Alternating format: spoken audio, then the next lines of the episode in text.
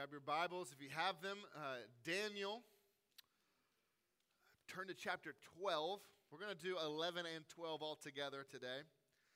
Uh, I grabbed this Powerade to drink, and I feel like I'm like on a sports podium now with an advertisement.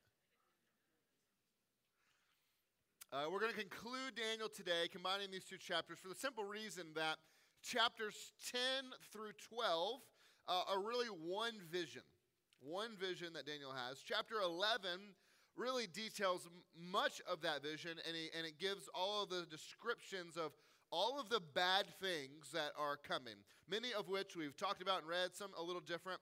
Uh, but this vision of the future describing wars and this civil war and these conflicts and this trouble to come. And chapter 12 is really the conversation between Daniel and really Jesus, the man in linen, man in linen, uh, about the vision that he's just had. And so I want to really focus in on that conversation that Daniel and Jesus have uh, about this vision. I think that is going to serve us best. And so uh, let's jump in. Daniel's chapter 12. We're going to read the whole thing. Daniel writes under the inspiration of the Holy Spirit, and he pins the very words of God. Daniel says, verse 1 At that time shall arise Michael the great prince who has charge of your people. And there shall be a time of trouble, such as never has been seen there since there was a nation till that time. But at that time, your people shall be delivered, everyone whose name shall be written in the book. And many of those who sleep in the dust of the earth shall awake, some to everlasting life, and some to shame and everlasting contempt. And those who are wise, shall, shine like the brightness of the sky above, and those who turn many to righteousness like the stars forever and ever. But you, Daniel, shut up the words and seal the book until the time of the end. Many shall run to and fro, and knowledge shall increase. Then I, Daniel, looked, and behold, two others stood, one on this bank of the stream, and one on the bank of the on the other bank of the stream. And someone said to the man clothed in linen, Who was above the waters of the stream? How long shall it be till the end of these wonders? And I heard the man clothed in linen who, uh, who was above the waters of the stream. He raised his right hand and his left hand toward heaven and swore by him who lives forever that it would be for a time, times, and half a time. And that when the, uh, the shattering of the power of the holy people comes to an end, all of these things would be finished. I heard, but I did not understand. Then I said, O Lord, what, what shall be the outcome of these things? He said, Go your way, Daniel, for the words are shut up and sealed until the end, until the time of the end. Many shall purify themselves and make themselves white and be refined, but the wicked shall act wickedly. And none of the wicked shall understand, but those who are wise shall understand. And from the time that the regular burnt offering is taken away, and the abomination that makes desolate is set up. There shall be 1,290 days. Blessed is he who waits and arrives at the 1,335th day. But go your way till the end, and you shall rest and shall stand in your allotted place at the end of the days. This is the word of the Lord. Living in America affords most of us a trouble free life. Uh, yes, there are stresses. Yes, there are hard things, but for the most part, we go months and years without really going through anything that's terribly difficult. But then every so often, some sort of tragedy happens, some difficulty arises, some sort of pain hits. And because we're not used to living in all of that sort of pain and suffering and tragedy, they, when they hit, they hit all the harder. They become all the more difficult. And so often the emotional toll, toll, the, the weight, the pain is too much, and we don't know really how to cope. And so our life is this roller coaster. Everything's going good, and then something bad happens. You really can see this in pretty much everyone's life. And I was reflecting on this, and I was thinking about C.S. Lewis, obviously, and over, and over his life. Uh, C.S. Lewis's life was going great. Childhood was, was wonderful growing up in Ireland until his mother got sick. His mother got really sick, and then she died. And as he tried to cope and move on, his father sent him to boarding school that was truly awful as he was bullied and beaten by his teachers. And But then things started to get better for Lewis as he left that school and had a private tutor. And things got even better as he became a professor at Oxford. And so that valley began to go up again. And then, as everything was finally going well, and he's this professor, World War I hits, and he's drafted and he has to go to war. Not only is he in, in, has to go through the difficulty of war, war in the trenches, but he's wounded by a mistake from a shell going off of a friendly fire near, near him, killing his comrades and sending shrapnel into his own body. But then he's able to go home. He's able to go back to Oxford and go back to teaching. And it's there that he comes to know Christ and his life really changes. Um, uh, and, and, but, he, but he had this strange situation with uh, the mother of a good friend of his who he felt obligated to take care of because his friend died in the war. But his mother was this terrible person who really weighed on him. Not only that, but he had his brother Warnie, who was an alcoholic, who he had to also take care of, and that burden weighed on him. And so he, he's home and things are going well, but then kind of another hard thing hits. And then he meets Joy, this woman who captures his heart. They get married, and now life is going great. He thought he would never get married, but he, he finds this woman, they get married, and uh, things are going well. He publishes Narnia, he publishes these other books. His life is going great, everything's exploding. But then his wife, Joy, gets cancer. And they prayed and they prayed, and miraculously, she gets better. The doctors gave her no hope, but miraculously, she gets better. And she lives for another year or so, and the cancer comes back and it kills her. And Lewis really, really struggles with the grief and the loss of joy. You see, like Lewis, uh, we can look at our life or anyone's life, and we can see good times and bad times, ups and downs, times of prospering and times of great darkness. Every one of us in this room have great memories, great times that we've shared with loved ones, great months and years of life, and then we've all got these dark seasons these dark moments, these difficult things that have wreaked havoc in the storyline of our lives. And the story of Daniel serves both as an example of his life and these prophetic visions are meant to teach us how to live as faithful followers of Jesus in a land and in a world and in a time where things will always go bad. I want to show you five things from this text five truths really that enable us to, to navigate life in the midst of hard days. And the first one is that difficult days are guaranteed in a fallen world. Difficult days are guaranteed in a fallen world. Throughout these two chapters, uh, the man in linen, who last week we said was Jesus, remember this is Jesus, uh, 500 years before he would be born in Bethlehem. So this is a what we call a pre incarnate Christ this, he, he, he's given these visions of the future. Now, these are some of the most complicated chapters in Daniel, and I am not going to uh, attempt to decode everything. But one thing is fairly clear he is talking about multiple events. Uh, as he gives these visions and he talks about the trouble that is to come, the hard days that are to come for the future of Israel, he's talking about multiple events in history. Part of that is talking about when this guy is going to come into Jerusalem and, and desecrate the temple, but he's also talking about a, another future time after that, a time that many think probably hasn't happened yet. And the point is simple bad things have happened, bad things are happening, and bad things will continue to happen. We live in a fallen world, a world cursed by sin. Bad things happening is not the exception, rather, bad things happening is the norm. Daniel, at one point in chapter 12, asks, How long will these things last? And Jesus says, For a time, times, and half a time. Whatever that means. And, and commentators argue and disagree on what that means. No one really quite knows. But what it certainly means is that bad things are going to keep happening for a while.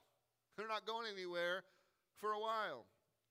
Both general bad things, general evil, if you will, friends who get in fight, marriages that fail, kids that get sick, people who die, and then also particularly persecution is going to happen, he says.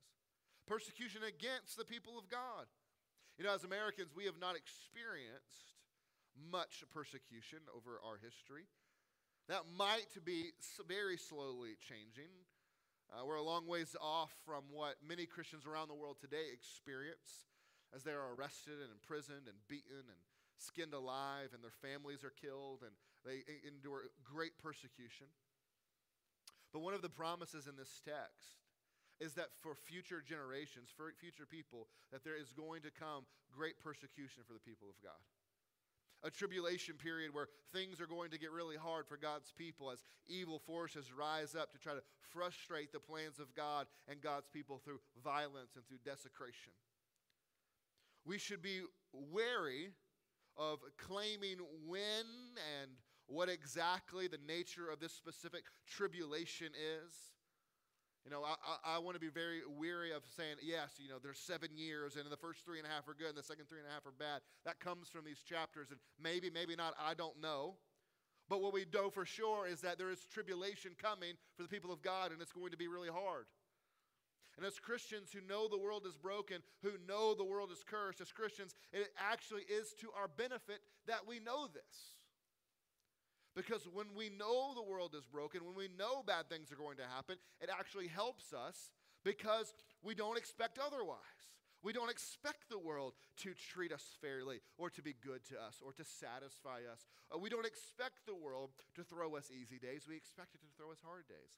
And so when the world does throw us difficult days, we're at least ready for them. And we didn't expect otherwise. Knowing the bad is coming enables us to live with our current disappointments well. Knowing the bad days are coming helps us to not be dismayed or overly discouraged by the suffering we face because we didn't expect anything less. Because we know the world in which we live. And we know this world is broken. And we know that this world throws hard days at us because it's cursed by sin. And so knowing that helps ease the burden of when those bad days come. See, a right view of the world as broken frees us up not to expect the world to give us more than it can. And we expect the hard days that it inevitably sends. Number two, our ultimate hope is in a resurrection. Our ultimate hope is in a resurrection.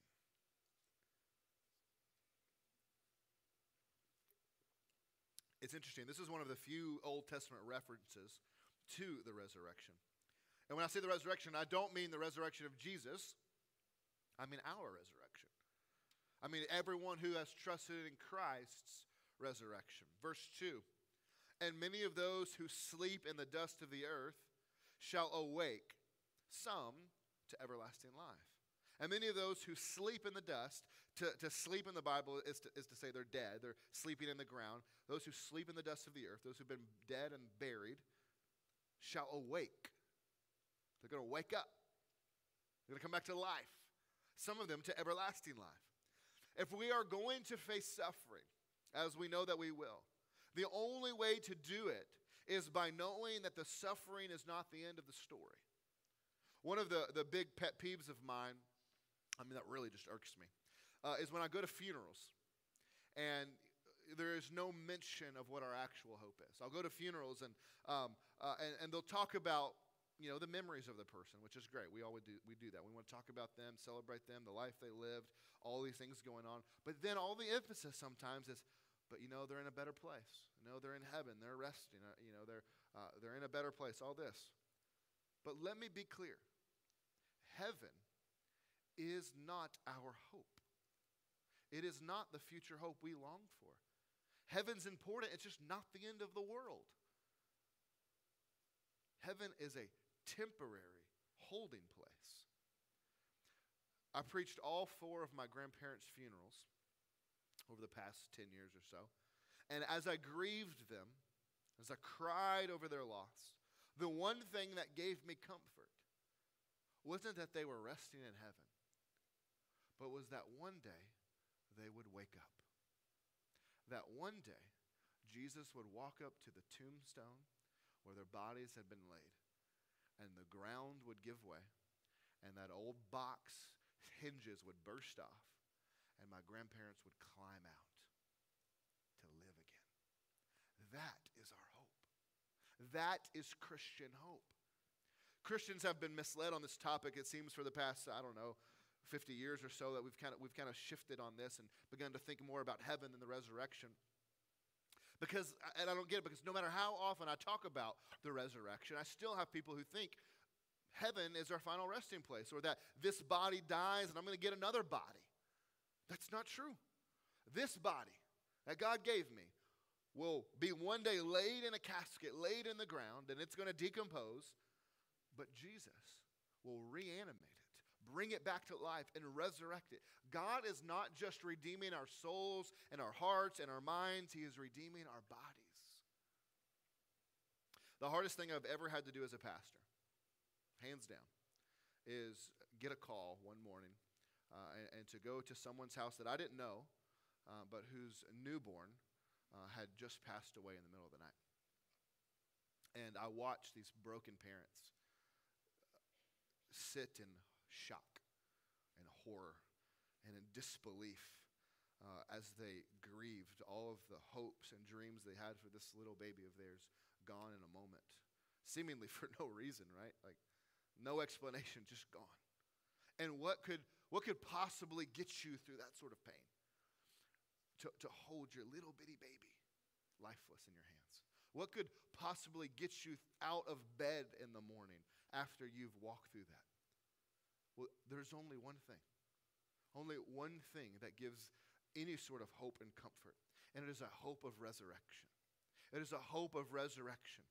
That they know one day that, they that it's not just that their baby is arrested in heaven, but that one day that their baby is actually going to live again not in some ethereal, mystical heaven where they were cheated out on life, but where they're actually going to be resurrected to lead the full life that their parents always wanted them to have. That they're going to grow up, that that body's going to get big, and that they're going to be able to live the full life their parents wanted for them in a real, physical, new creation, new heaven, new earth, where they're going to be raised from the dead and have the fullness of life. You see, it is only that sort of hope that actually gives us comfort and hope to navigate that sort of suffering. To navigate real pain, we have to have this deep belief that God is not abandoning us to the grave. That He actually is going to make all sad things come untrue. The future resurrected world will be so glorious that our present agony, Paul says, is not worth comparing to that future that we're going to get. And so we have to know that difficult days are guaranteed. That this world, it's just what it knows to give. It's how it gives difficult days. But we also have to know that they won't last forever. That this world ends in a happily ever after because God, because Jesus is redeeming this world. But there's another comfort that he gives in the text, a comfort that might seem a little counterintuitive, but I think it's important. Number three, we can take comfort in judgment. We can take comfort in judgment. The thing that seems counterintuitive because so often in our modern day, when we talk about judgment, we think it's a bad thing. People say they don't believe in God because they, they can't believe in a God who judges sin or judges them for their lifestyle or the things that they want to do. And so instead, they believe in a God of love, which is to say they don't believe in God at all, actually, but they believe in a God of their own making.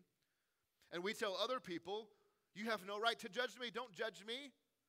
Don't judge me. We think of judgment as negative. And while there are obviously perversions of judgment, and obviously all judgment is not good, God's judgment alone stands as good. And it's something we can take comfort in. I think about uh, Corrie ten Boom, uh, who was sent to concentration camp for hiding Jews from the Nazis. And I think of the torture and the neglect and the despicable things that she went through in these concentration camps for simply caring uh, to help someone else out. And she's in these concentration camps, and she's called to love her enemies. And she is called to forgive those who persecute her. And she is called to turn in the other cheek.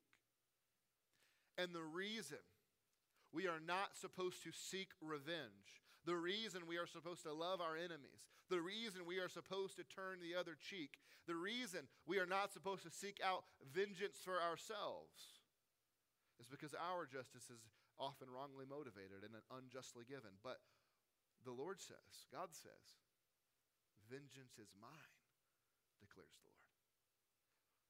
Corrie ten Boom, later in her life, met a, uh, one of the officers who had imprisoned her and tortured her. And she could forgive her captors. She could forgive her torturers. She could turn in the other cheek. She could show mercy. because she knew that a good and holy God would bring these men to account one day. She knew that they would receive the rightful punishment that they deserved. She knew that the scales of justice would be balanced. When Daniel speaks of this future resurrection, notice the part that I did not read.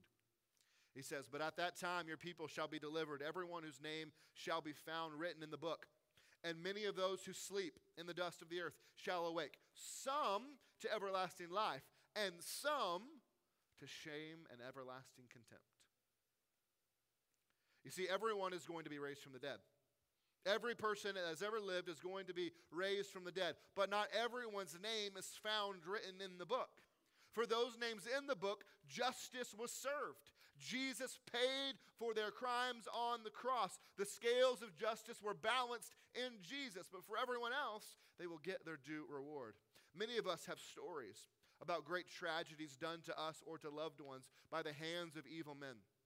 This week, I heard of a young police officer who was murdered for no reason by an evil man. And then I read of a healthy baby in Canada that was aborted at 38 weeks, and the doctor had to kill the baby while it was in the womb so that the mother would not hear its cries. And then I heard, or we've all heard just over a week ago, that five police officers who were not doing their job well beat a man to death. These are great injustices that happen every day in the world. And while the resurrection gives us comfort, so too does the reality of judgment. That evil acts will re- be, be repaid at the hand of a vengeful God who will get justice for you and for me. You see, God is not aloof towards the wrongs done to people. God sees every injustice, and He will not allow them to stand. He will not only reverse the wrong by resurrecting those killed by lawless men, he will restore them, but he will also he will also punish the wrongdoer and justice will be served. Vengeance is mine, declares the Lord. And so we don't seek vengeance. We can turn the other cheek. We can forgive our enemies. We can love our enemies because we know that God will do what is right in the end and justice will be served. So we know that suffering is guaranteed. We know that the resurrection and the judgment of God are a comfort. But I want you to see that also suffering does something else. Suffering does something else. Number four, suffering exposes what you really believe. Suffering exposes what you really believe. Statistically, according to every survey I have ever seen, the number one reason people say they do not believe in God is because they say, something bad happened in my life that God didn't stop. The number one reason people say they don't believe in God is because God allowed this suffering or that suffering to happen in my life. You will often hear them say something like, I can't believe in a God who would allow my mother to get cancer and die so quickly. I can't believe in a God who did not protect my child from that car accident. I can't believe in a God who did not answer my prayers for healing when I needed him most because of evil and suffering done to them, they cannot reconcile these truths. That God is good and all powerful, they cannot reconcile that with the reality that He did not choose to prevent the suffering from happening to them. If God loved me, they think, then He would not have let this happen to me. And so they cease to believe. And so they cease to believe. However, on the other hand, many times when a, when a true believer a true believer goes through suffering. It looks completely the opposite.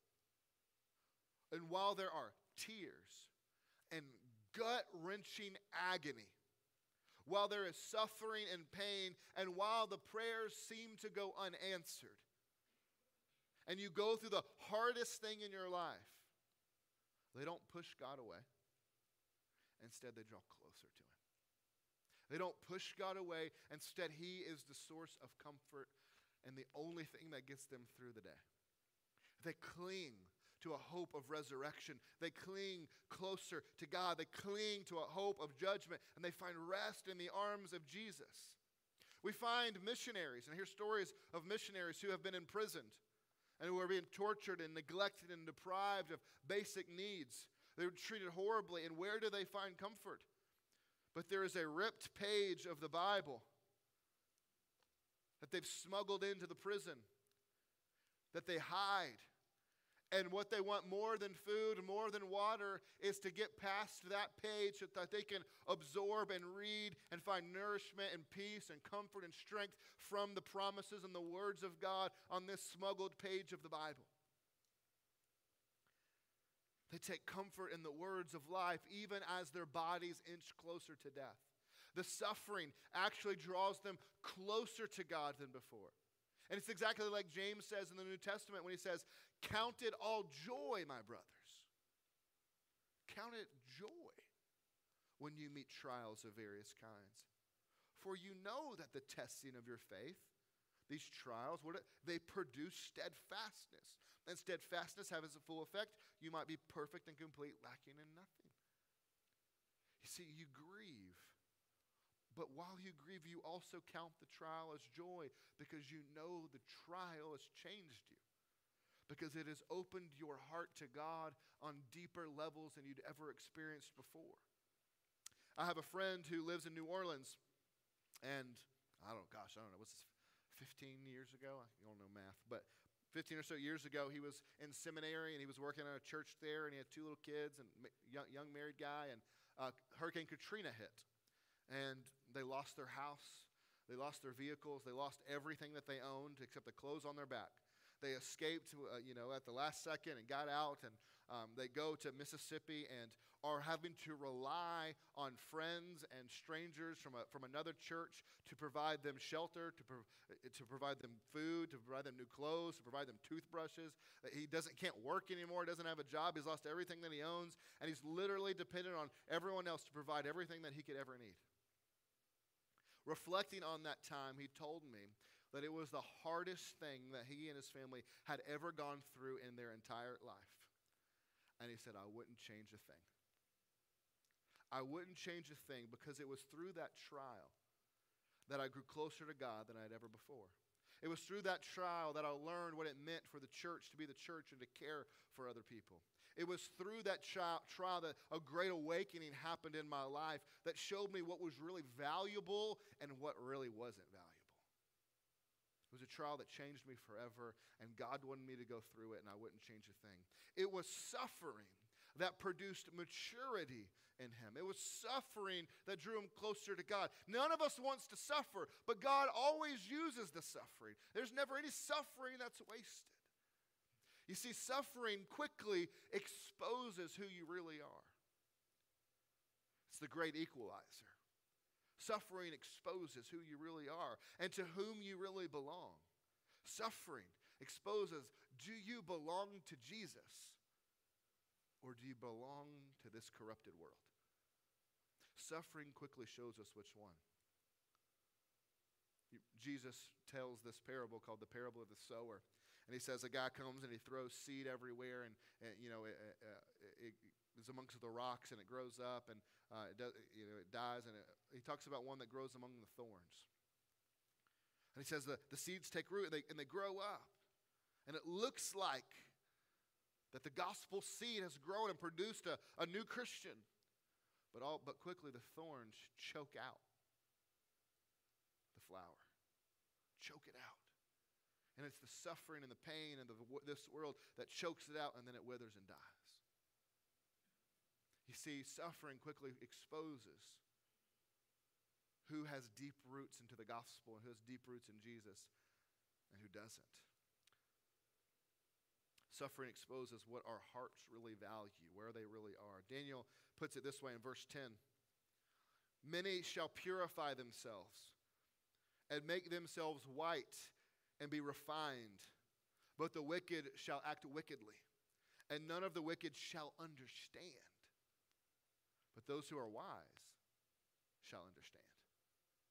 Many shall purify themselves and make themselves white and be refined, but the wicked shall act wickedly, and none of the wicked shall understand, but those who are wise will understand.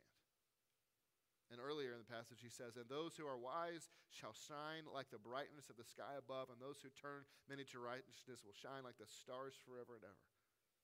You see, the wise are those who expected the trials. The wise are those who knew the world was going to throw these things at us. They knew the world was fallen. They knew what to expect. They knew hardships and persecution were coming. And when they came, it didn't break them. Instead, it refined them. It made them holier and made them white as snow and made them purer. It drew them closer to God. It matured them and it caused them to shine like the stars in the sky. There is a glory coming for every child of God who endures suffering because in, in through in the enduring of the suffering will be turned into the purest of gold to shine bright. But it says the wicked, they're not so. The wicked are those who, who, who don't truly belong to Jesus. Maybe they look like they did for a little bit, but they prove that they actually didn't because they didn't understand. They don't have the wisdom to know.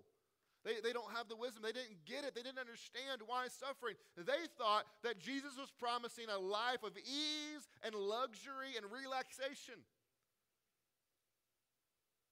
And so when the suffering came, they said, I did not sign up for this. This is not what I wanted. Suffering either brings us closer to God or it pushes us away from God. You see, one of the marks, one of the evidences that you are a child of God, that you belong to God, one of the ways we can know that is our ability to endure suffering, our ability to endure hardship and not curse God, our ability to endure hardship and not put a finger to the sky and say, screw you. But our ability in the midst of hardship to draw near to Jesus as the source of our comfort and strength. As followers of Jesus, we expect suffering. We find hope in a resurrection. We find hope in the justice of God, and we can endure. And finally, God's promise of our glorious future should enable us to live faithfully for Him today.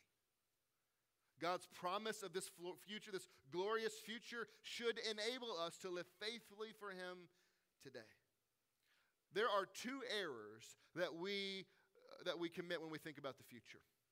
Either, on the one hand, we obsess about the future. Whether that is us always worrying about what's going to happen next, always worrying about what's coming, if things are going to work out, if things are going to be okay or even worrying about biblical prophecy, trying to figure out the signs for the times, trying to predict Jesus' return. We had a blood moon the other night. It's like, oh, there's a blood moon. Maybe he's coming. Over obsessing about the future is an error. It's an error that doesn't enable us to live in the present well. But the other error is to ignore the future, to be so present minded and so present focused that the future has no impact or bearing on our lives right now. This error also doesn't enable us to live in the present well. So, what do we do? Verse 8 and 9. I heard, Daniel says, but I did not understand. And then I said, Oh Lord, what shall be the outcome of these things? So Daniel hears the vision. I've heard, but I don't understand. What is to be the outcome of these things? And he says, Jesus says, Go your way, Daniel, for the words are shut up and sealed until the end of time. I got a feeling that's not the answer Daniel wanted. Daniel is looking at the future and he doesn't understand what all these visions mean and he wants some more answers. He wants more details. And I think we can relate to that, right? Like, I want a little more specificity, God. I want a little more information. But God doesn't give it to him. Instead, what does he say? Go on your way. He says, Go live your life. You've seen a glimpse of the future. You've been given this great gift to know what is to come. Now go live. Now go live. He says the words are shut up and sealed. They've been, they've been, they've been sealed up. Meaning, here's what that means the future has been written, and what has God has decreed will come to pass. The words have been written, they've been sealed up. It's been spoken. It's a done deal. What's going to happen is going to happen. So now, Daniel, just go live. Go live. This is something I think that we need to hear sometimes. Like Jesus echoes this idea, right? Stop worrying because worrying is not going to add another day to your life, right? That's what Jesus says. Stop worrying because worry isn't going to change anything. Your worry isn't going to make tomorrow better. The sovereign God of the universe has already written the future, and nothing you can do is going to change it. Just so rest. You see, what we need is not to obsess about the future or ignore the future. We need to let the future inform the present. Like Daniel, we need to just go live. The Bible makes promises about the future. We need to know what those promises are. And then we need to go live our life in light of those. Stop living in worry and rest in the hands of the author of our stories. When we don't ignore or obsess about the future, but merely let it inform how we live, today, what happens? I want to give you a couple examples of just some, some outbursts of that. One, when we let the future inform our present, I can forgive my enemies because I know that vengeance is the Lord's and not mine. I can love and forgive my enemies because I know that no one is going to get away with anything. No wrong will go unpunished. Justice will be served. And so I can forgive those who've wronged me. Two, when loved ones who are in Christ are taken from us, we can grieve with hope, knowing that we have an eternity with them, that we've just pressed pause on our time together, that life is not uh, going to be less there in that future resurrected place than it is here. Most certainly, it is the opposite that life there is going to be more than life here. And so we can grieve with hope. Three, we can face hardships knowing they won't break us. We can know that hardships will come, but God is going to use those to build us up and to draw us near to Himself. Adversity only makes us stronger, it draws us closer to God.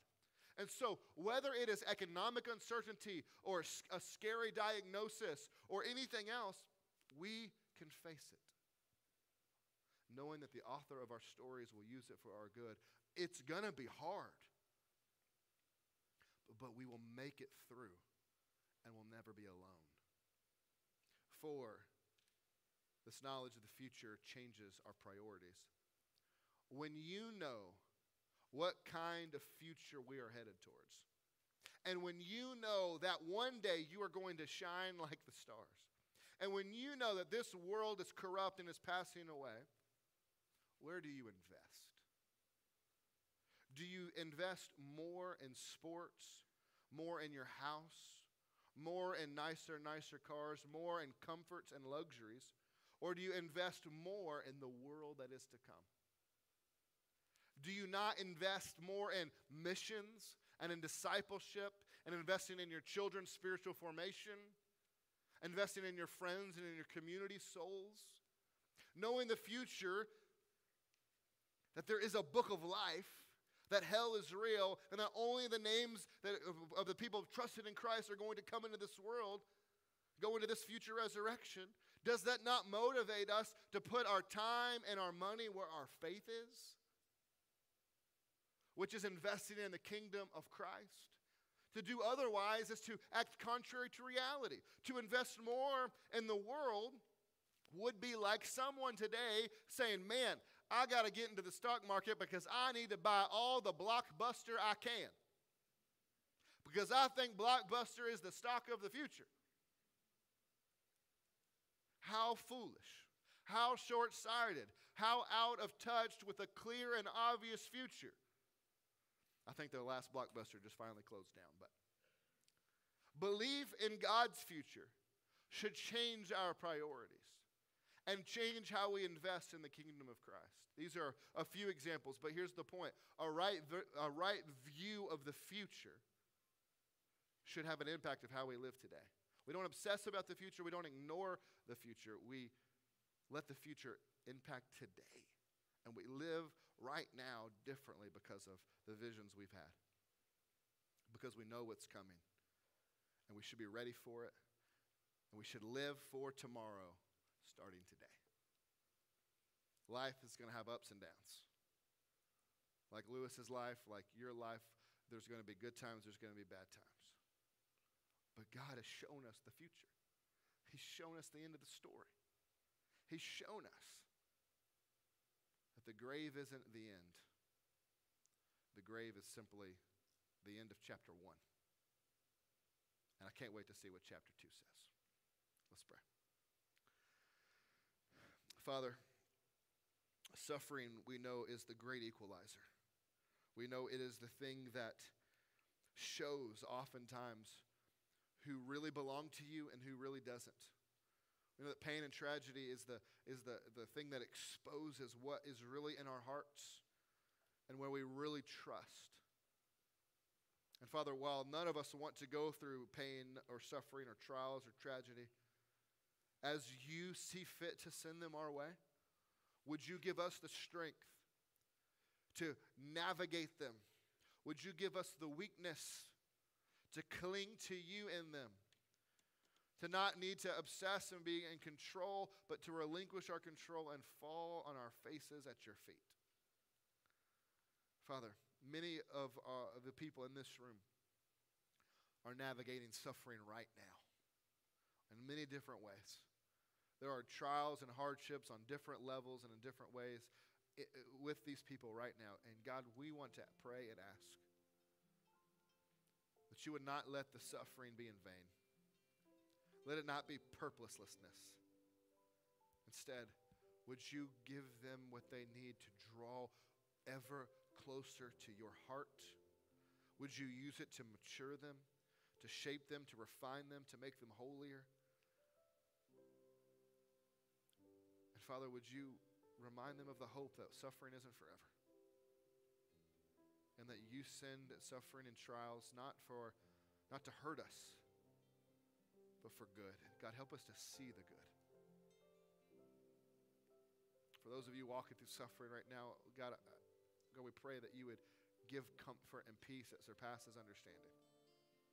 As our guts are wrenching, as our tears seem to not stop flowing, would you give us peace that surpasses understanding? Knowing that being angry is often the right Christian response. But help us to not stay angry. Help us to forgive. Help us to trust in your judgment and the justice that's coming. Help us to hope in a resurrection. Help us to trust that you, your hand is on all things. If you're here this morning and you do not trust in Jesus, you will never make it through suffering. And the end of your story is a nightmare. And I want to call on you this morning to come and throw yourself on the mercy of Jesus, and He will make you His own, and He will get you through suffering. And in the end of the world, you will find the greatest story ever told, the happiest of ever afters ever, if you would just come and throw yourself on His mercy. He will take you. I'm going to stand over here to the left as we sing just come up here and let's throw ourselves on the mercy of Jesus together. And if you are here this morning and you are navigating suffering and your guts are wrenching and you don't know how to take the next step, would you allow me the joy of praying for you? That God would give you the mercy and the peace needed to take the next step, to draw closer to Him, to find comfort in the midst of sorrow. God, we love you. Would you, church, respond however you need to? Maybe sing these words and focus on them and find comfort in them. God, give us the strength to respond. We love you in Christ and we pray. All those people said, let's stand together.